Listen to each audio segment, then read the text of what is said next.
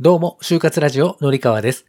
書道をしたり、プーさんのモノマネをしたり、ビジネスマインドを漢字で例えた情報発信をしたりしています。さて、あなたの身近には、見習いたくなるような理想の先輩って言いますか？この配信では、憧れの人に近づくためにはどうしたらいいかを3つのポイントで解説します。自分も人から好かれたいと思っている方は必聴です。この配信を最後まで聞いていただくと、評価が上がって給料が上がる近道がわかります。それでは本編をどうぞ。はい、それでは早速本題に入っていきましょう。今日ご紹介したい漢字は、可能性の可という漢字と同じという漢字です。先日こんなツイートをしました。会社の中にあなたが目標としている人はいますか？憧れの上司や先輩がいるだけで仕事への向き合い方が変わります。可能性の可はもう少し頑張ると同じという字に目標としている人と同じところにたどり着くために自分の可能性を信じて頑張ってみましょう。はい、漢字はね、サムネイル見ていただいた通りなんですが、可能性の可という字にもう二筆足してみると、同じという字になりますよね。まあ私もですね、目標としている人は身近にではないんですけれども、言ってみれば、YouTube 大学の中田敦彦さんみたいに、ホワイトボード1枚で、台本なしで、しかも分かりやすく楽しく話せるようになってみたいなというふうには思っているんですよ。まあね、なかなか 音声だけだとね、なかなか難しいですけどもね。先輩に追いつきたいけれども追いつけない圧倒的一番の理由は、その人のことをよく知らないからです。まあね、私が出した中田敦彦さんは、だいぶね、極端な例ですけれども、あなたの身近な人、会社の先輩や上司、社長でもいいです。そんな人に近づくためにはどうしたらいいのでしょうか？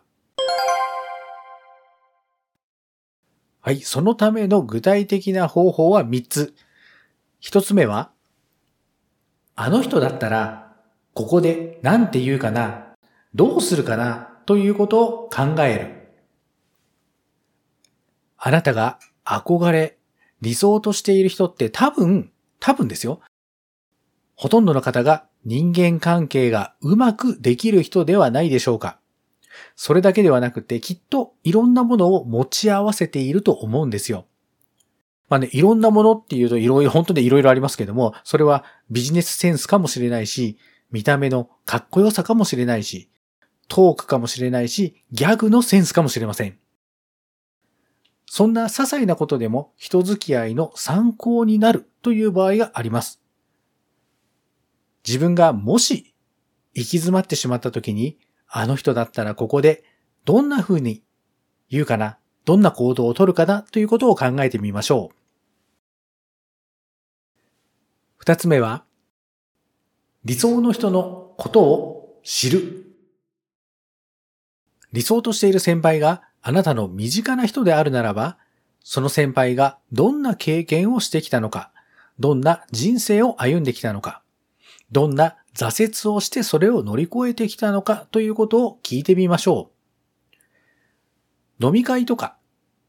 食事会とか、気軽に聞ける場があれば、その時は隣に座って聞くチャンスですね。三つ目は、自分と比べて真似をする。ここで言うところの比べると言っても、悪いところに目を向けるということではないです。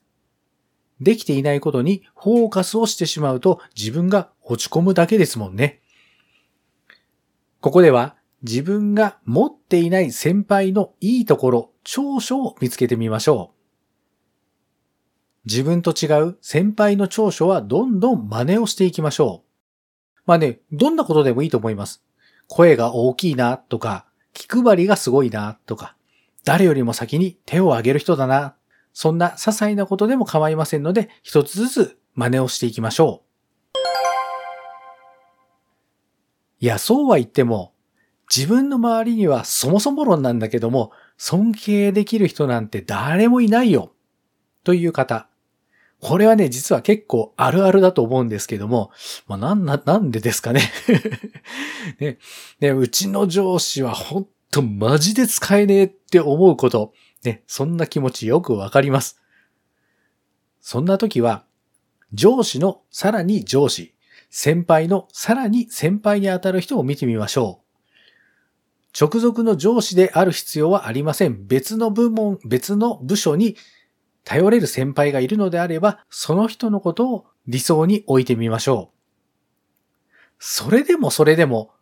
いや、会社の中にはもういませんというのであれば、あなたはその組織に合っていないという場合もありますので、その場合は自分自身を磨き上げて、組織を抜け出す準備をするというのも一つの方法です。あなたに目標となる理想の先輩がいると、目標が具体化されて自分の成長するためのモチベーションになります。何よりワクワク楽しく仕事をすることができます。理想の人に近づけば近づくほど、いつもあなたの周りには笑顔の人が溢れて人に好かれるようになります。絶対その方が仕事やっていて楽しいですよね。結果を出している先輩に近づくこと、同じ場所にたどり着くと、会社では一目置かれる存在になりますし、もちろん評価が上がり、あなたの給料も上がります。自分を変えたいなと思っている方は、ぜひ小さなことで構いませんので、一つずつ実践していってみましょう。今日も最後まで聞いてくださってありがとうございました。概要欄も見てくださいね。ではまた。